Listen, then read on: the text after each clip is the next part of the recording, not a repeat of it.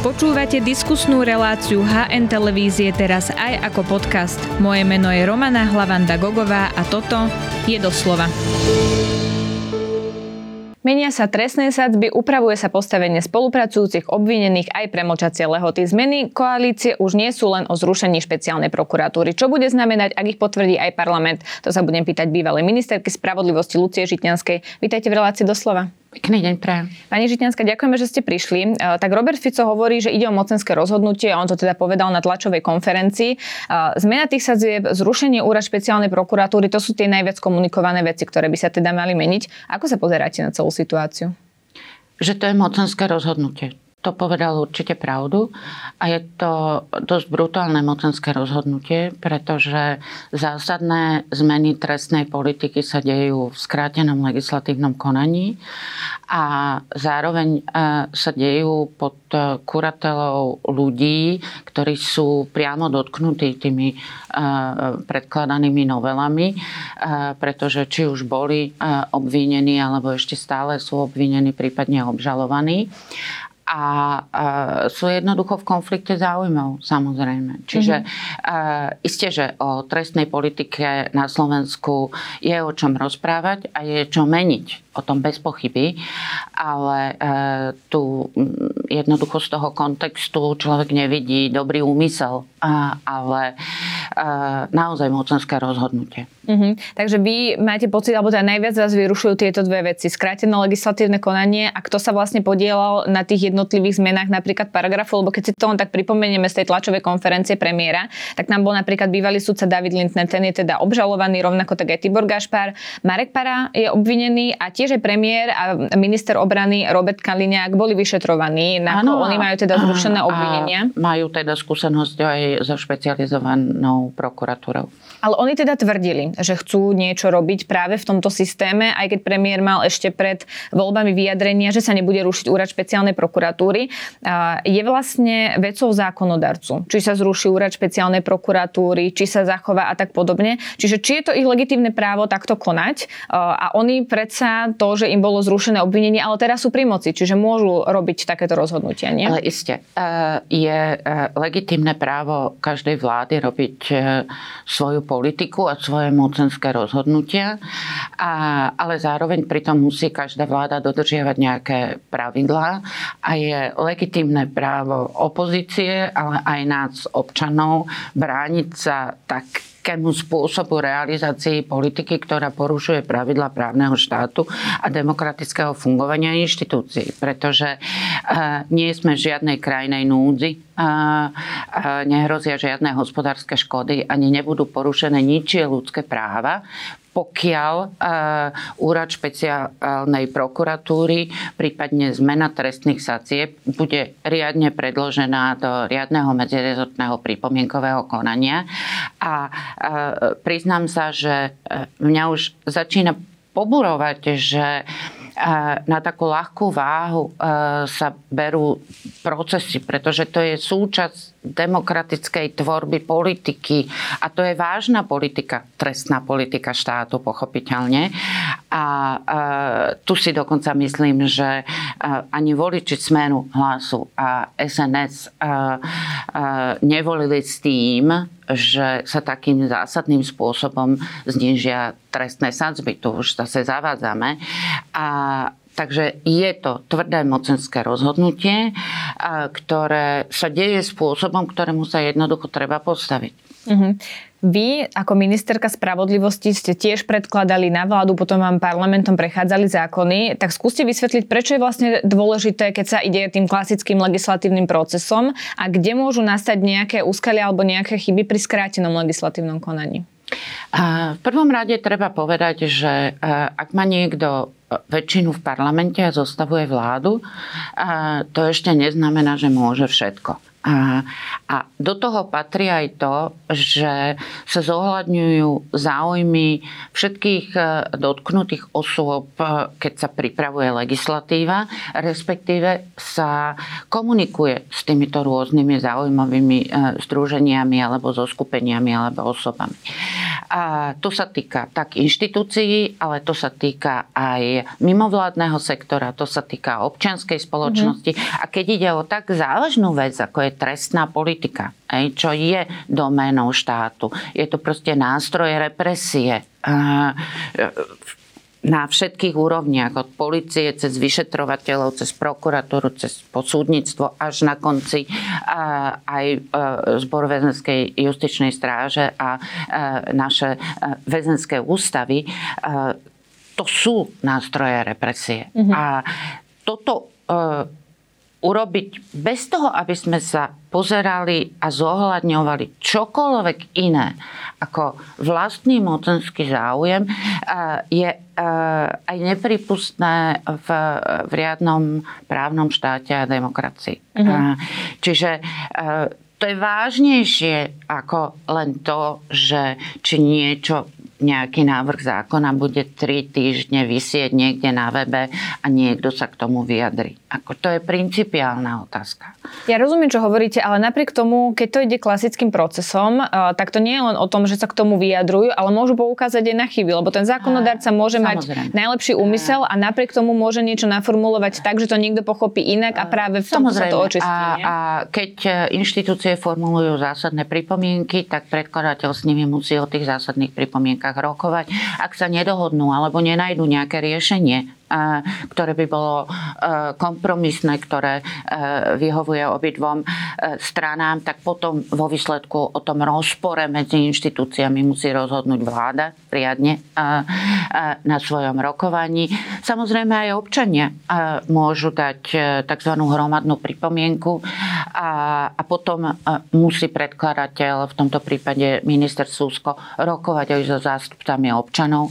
To je štandardná súčasť legislatívneho procesu. Bežne sa e, rokuje so zástupcami verejnosti, e, keď sa pod pripomienku podpísala e, masa občanov. Uh-huh, alebo sa mimovládne organizácie. Samozrejme, alebo tie mimovládne organizácie, hovorím, to je štandardná súčasť procesu. Dokonca také veľké veci, ako sú zásadné zmeny, a toto je zásadná zmena, síce je to novela, ale svojim dosahom je to na úrovni rekodifikácie, je obvyklé, že sa dáva aj dlhší priestor ako tie predpísané tri týždne na to, aby bol návrh e, zverejnený, ale dáva sa na pripomienkovanie dlhší čas, dáva sa dlhší čas na, e, e, na legislatívnej rade vlády, aby si mohla naštudovať ten materiál. Mnohokrát aj na legislatívnej rade vlády prichádzajú mnohé zmysluplné legislatívne pripomienky, ktoré vylepšujú ten text zákona. A mnohokrát e, sa návrhy zákonov opakovane vracajú na legislatívnu radu vlády. Tam sedia právnici, ktorí majú e, e, čo povedať k tým veciam aj z hľadiska toho legislatívneho. A to samozrejme vylepšuje návrh zákona. A aj tak sú tam mnohokrát ešte chyby. Preto, ale, Potom sa to opäť eh, novelizuje. Samozrejme, ale eh, nejaká dlhšia diskusia v parlamente, pretože si ju opozícia vynúti tým, že je aktívna, nemôže nahradiť tento proces. Nehovoriac o tom, že v parlamente aj keď sa dávajú aj odborné pripomienky zo strany tých poslancov, ktorí sa tej problematike venujú, tak stále je to politická diskusia. To je už úplne iný rozmer prejednávania návrhu zákona. Čiže neobstojí ten premiérov argument, neobstojí, že je to široko diskutovaný zákon. Absolútne neobstojí. Absolutne Lebo to nie je odborná diskusia. Nie. A myslím, že povedala absolútnu pravdu v tom, keď povedal, že ide o mocenské rozhodnutie. Uh-huh. Obstojí argument, že sú porušované ľudské práva a práve preto sa má rušiť úrad špeciálnej prokuratúry, lebo mne pritom vždy napadne, že aké ľudské práva, že koho konkrétne, lebo v tomto prípade asi teda ľudské práva páchateľov, samozrejme aj na tie ľudské práva sa treba pozerať, ale či sa práve zrušením úradu špeciálnej prokuratúry a zmenami trestných sadzbieb a premlčacích lehôd nebudú porušovať práva tých obetí, tých trestných činov. Trestná politika musí byť o balanse medzi samozrejme aj zachovaním ľudských práv páchateľov a zároveň e, pri zohľadnení e, záujmov e, obetí a poškodených, na ktorých musíme samozrejme myslieť v prvom rade. A preto má trestná politika aj nejaký preventívny charakter, aby proste odradzovala páchateľov od toho, aby vôbec tie skutky páchali. Takže keď hovoríme o ľudských právach, nie, ja si nemyslím, že úrad špeciálnej prokuratúry v nejakej nadmiere porušuje ľudské práva v rámci svojich e, procesov. Žiaľ, je to realita, ale je to v každej e, krajine tak, že e, niekedy sa aj štátne inštitúcie, ktorékoľvek, dopustia porušenie nejakých základných práv.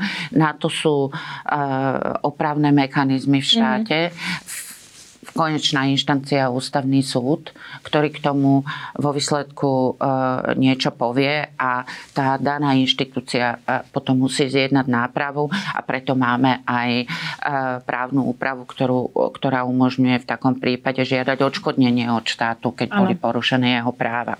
Ale zároveň treba povedať, že tak sa to deje, žiaľ, ale nedá sa to úplne vylúčiť e, na rôznych inštitúciách. Keby sme každú inštitúciu, ktorá raz porušila nejaké základné právo, e, išli rušiť, tak pomaly rušíme tento štát. My máme problémy aj v, trestnom, v trestnej právnej oblasti s ľudskými právami. Dávame málo peňazí do väznic tie podmienky, eh, eh, či už vo výkone väzby alebo eh, vo výkone trestu, proste sú na hrane, sú problémové. A je to vo veľkej miere otázka peňazí. Čiže aj keď sa ministri spravodlivosti snažia, a, tak a aj keď sa zbor väzenskej justičnej stráže snaží, vo veľkej miere to závisí od politického výtlaku toho, ktorého ministra spravodlivosti, či si vydupe peniaze a koľko si vydupe e, pre väzenstvo. A môžem vám povedať, že peniaze pre väzenstvo sa e, vynúcujú na koaličných radách extrémne ťažko. Je to veľmi, veľmi náročné. To je vaša osobná skúsenosť? A je to moja osobná skúsenosť a, a je to veľmi tvrdý boj. A, a, zároveň musím povedať, že a je to moja skúsenosť tiež. Konec koncov e, presadili sme za e, e, môjho pôsobenia na ministerstve spravodlivosti aj zákon o obetiach, nový zákon o obetiach trestných činov. Dokonca aj bojovať o peniaze pre inštitúcie, ktoré sa starajú o obete trestných činov je veľký boj na koaličných radách.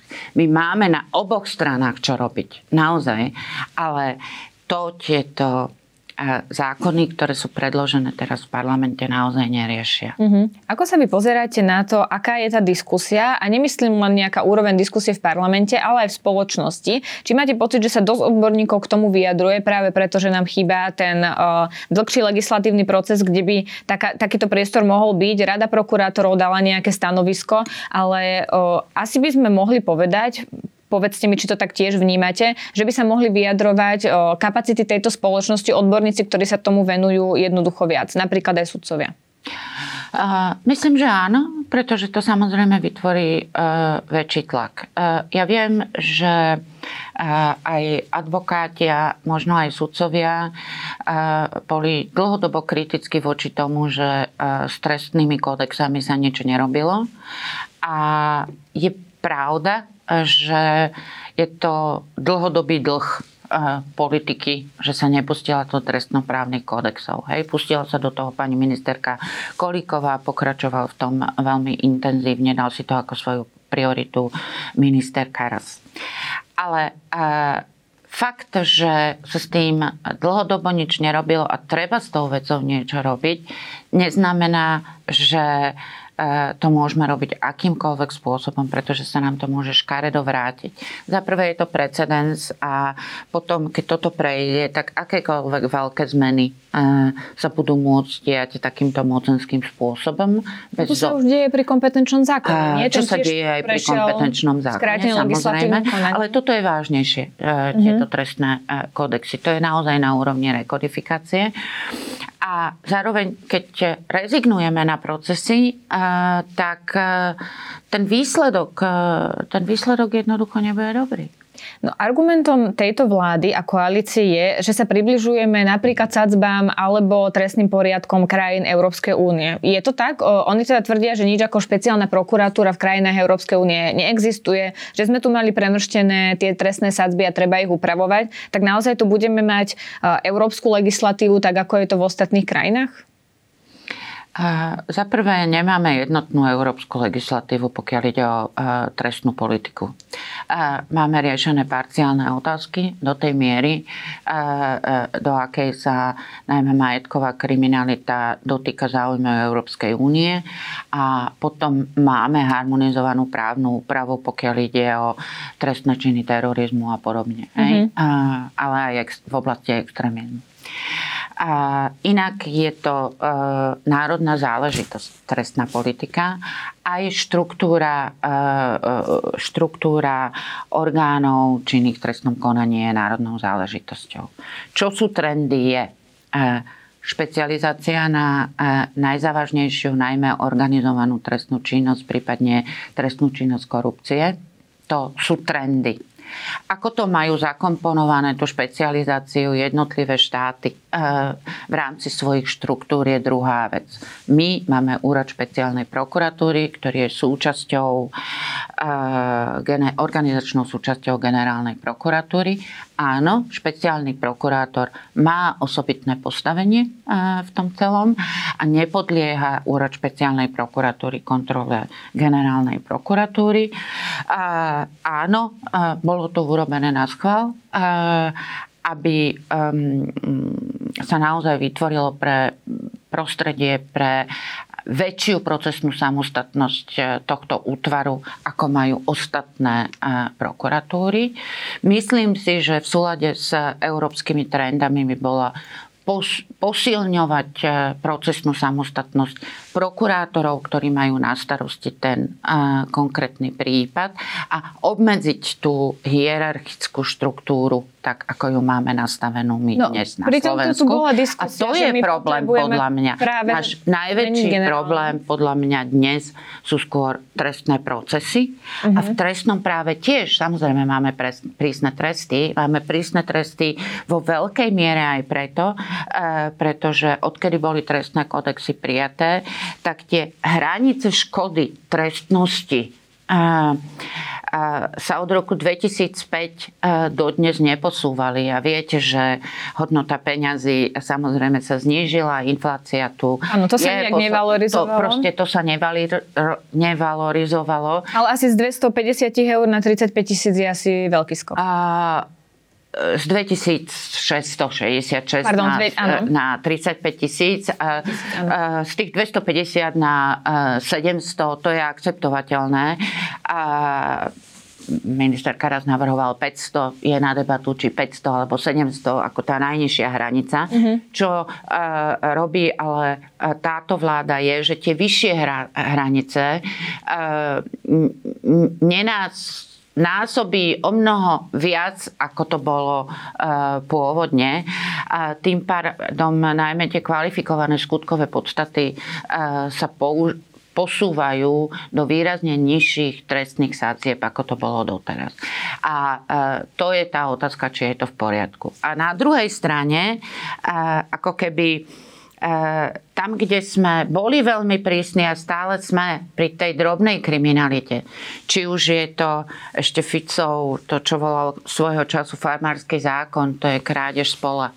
Hej, tam nemáme hranicu. E, keď je to opakovaný e, delikt, tak preskakujeme z priestupku do trestného práva aj pri malej krádeži v obchode. S tým nerobíme nič. A tam potom nemáme ani žiadne prevýchovné nástroje. Mm-hmm. Keď sa pozrieme na to, čo sa ide meniť, tak to je napríklad aj postavenie spolupracujúcich obvinených. Ja nemám rada, keď sa používa ten výraz kajúcnici, lebo to už má takú úplne inú konotáciu. Čiže spolupracujúci obvinení napríklad pri korupcii, tak tam sa mení to, že uh, si ne- nemôžu dohodnúť nižší trest za to, že oni teda uh, dajú dôležité informácie práve vyšetrovateľom a prokurátorom. Ale práve pri korupcii sú spolupracujúci obvinení asi tí kľúčoví a dôležití práve preto, že je veľmi málo pravdepodobné, že policia príde v čase, keď si niekto predá dáva kufrik s peniazmi. Samozrejme. Alebo, alebo niečo iné. Čiže čo to bude znamenať, keď tam nebudú môcť spolupracujúci obvinení mať nejaké výhody? Uh, nejaké výhody musia mať, pretože inak by pre nich nebolo zaujímavé spolupracovať. A ja si myslím, že tu treba nájsť e, nejakú správnu mieru.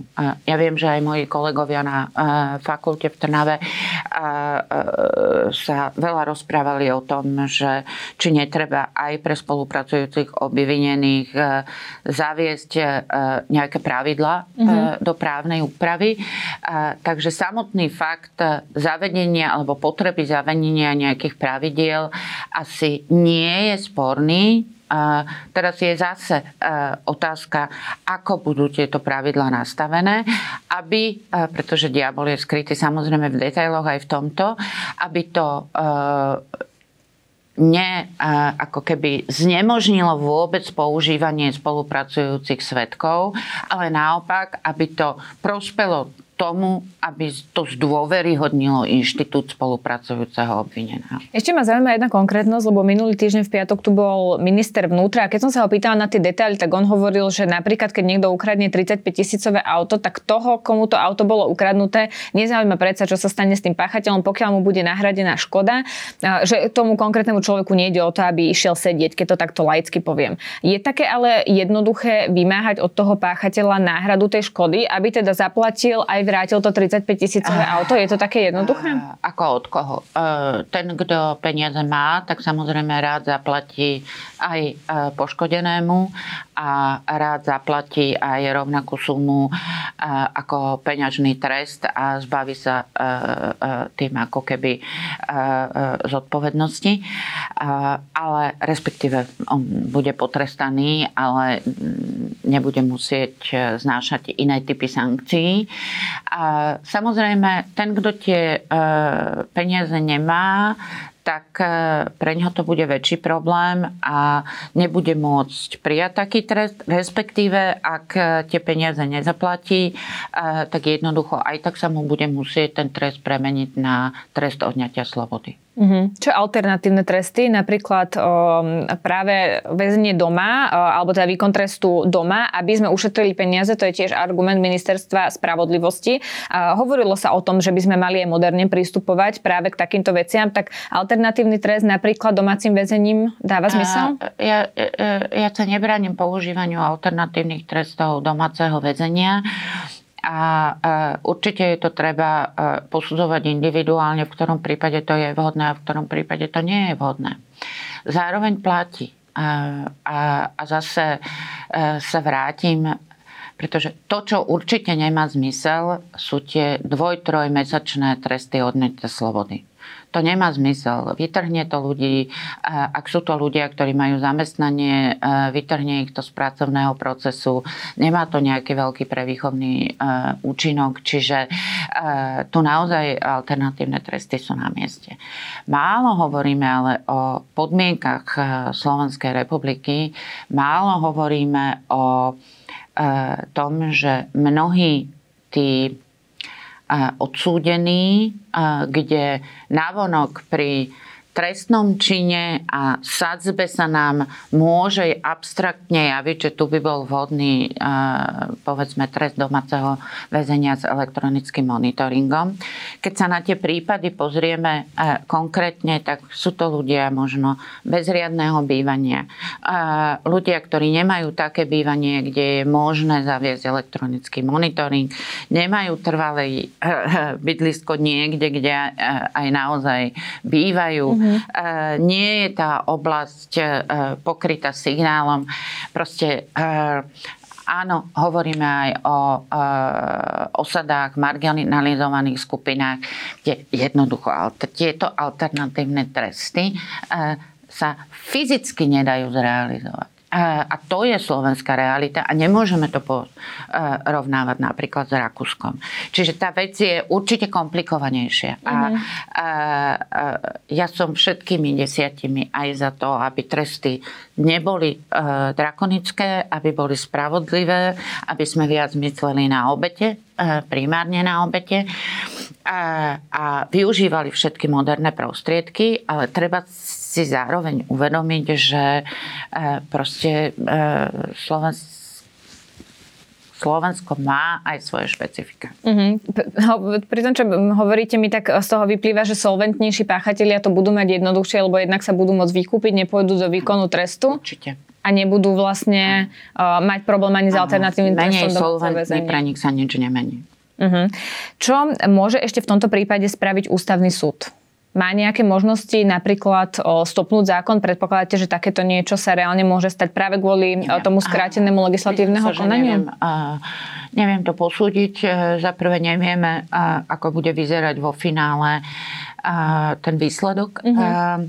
Predpokladám, že kolegovia z opozície sa obrátia. Áno, už to avizovali. Ústavný súd to avizovali. Určite bude jedným z dôvodov, e, ktorý bude použitý práve e, ten neštandardný legislatívny proces. Ale výsledok sa ťažko posudzuje, lebo e, ako niektorí moji kolegovia radi hovoria, nie každá hlúposť alebo nie každá zlá vec je zároveň aj protiústavná, mm-hmm. aj keď môže byť masívne škodlivá. Poďme ešte k jednej otázke, pretože minister vnútra upozorňuje aj na to, že bude potrebné reorganizovať Národnú kriminálnu agentúru. On to vysvetľuje aj tým, že keď sa zruší úrad špeciálnej prokuratúry, tak jednoducho NAKA sa musí reorganizovať, lebo to sú inštitúcie, ktoré úzko spolupracujú. Má pravdu? Je to tak, že sa NAKA musí reorganizovať, lebo nebudeme mať možno USP? Uh, Áno, aj nie. A, a, samozrejme, a, tá nadväznosť e, špecializovaný trestný súd, úrad špeciálnej prokuratúry a NÁKA, táto bola, tak to bolo budované. A, ale aj keď sa zruší úrad špeciálnej prokuratúry, a, to neznamená, že nie je dôvod mať špecializované útvary a nemusia tie špecializované útvary hneď sa decentralizovať na 8 krajov. Môže ísť aj o špecializovaný útvar na centrálnej úrovni do akej miery si to objektívne vyžiada zmeny. To sa mi tejto chvíli ešte ťažko posudzuje. A problém je otázka dôveryhodnosti tých zmien. A sú v kompetencii samozrejme ministra vnútra, ale e, keď tiež vidíme e, ten mocenský spôsob, e, akým robí zmeny na útvaroch, ktoré spadajú do jeho portfólia, tak samozrejme, že prirodzená reakcia je, že a priori mu nedôverujeme. Ako keď si vypočujeme rozhovor manželiek eh, niektorých vyšetrovateľov, eh, kde eh, z toho je zrejme, že to je na hranici šikany niektorých vyšetrovateľov, ktorých sa chcú na policii zbaviť alebo znepríjemniť im život. No tak človek nedôveruje reorganizačným ambíciám ministra vnútra, pochopiteľne. Preto mi napadla ešte jedna vec, keď je potrebné teda podľa ministra reorganizovať na lebo nebudeme mať USP, či budeme teda zmysel špecializovaný trestný súd. Áno, špecializované inštitúcie na úrovni súdnictva môžu ostať aj tak. My aj v rámci štruktúry e, všeobecného súdnictva máme špecializované súdy. Mm, e, na e, oblasť duševného vlastníctva sa špecializujú len tri súdy na Slovensku a podobne. Čiže pre, ja neviem, vedenie registra partnerov verejného sektora máme špecializovaný len jeden súd v Žiline, takže mm Mm-hmm. Tá špecializácia môže mať zmysel aj e, keď chýbajú e, na, na tie nižšie zložky na e, centralizovanej úrovni. Uh-huh. Pani Žitňanská, ešte mám jednu otázku, ktorá je menej odborná, asi viac politická, pretože vidíme, ako sa k tomu spoločnosť postavila. Naozaj to nie je téma, aj keď je vysoko odborná, ktorá by ľudí nezaujímala. Vidíme to aj na tých protestoch. Stupňuje sa ten tlak, prichádza tam viac ľudí. Myslíte si, že ten tlak niečo aj znamená pre premiéra Roberta Fica a celú koalíciu? Uh, určite áno. Uh, určite je to pre celú koalíciu nepríjemné, pretože sa dostáva pod tlak. Uh, určite je pre koalíciu nepríjemné, že schvalovacie procesy v Národnej rade sa uh, predlžujú. A, a nemyslím si ale, že uh, to odradí koalíciu presadiť tie zmeny, keďže, ako povedal Robert Fico, ide o mocenské rozhodnutie. Takže neočakávate, že sa tam práve pod tlakom spravia nejaké zmeny? Nie, veľmi to neočakávam. Najviac samozrejme tá situácia musí ťažiť prezidentského kandidáta Pellegriniho. Myslíte si, že to bude súčasťou kampane prezidentských volieb? Ne, nepochybne. Nemôže nebyť a, a určite mu koalícia nepomáha. Uh-huh. No uvidíme, ako to dopadne. Peter Pellegrini by mal len oficiálne oznámiť kandidatúru 19. tak uvidíme, ako, ako teda to odkomunikuje. Ja vám ďakujem veľmi pekne, že ste si na nás našli čas. To bola bývalá ministerka spravodlivosti Lucia Žitňanská. Pekný deň prajem. Ďakujeme, že nás počúvate aj vo forme podcastu. Ak chcete podporiť našu tvorbu a kvalitnú žurnalistiku, kúpte si digitálne predplatné HN. Choďte na hnonline.sk lomené predplatné. Ďakujeme.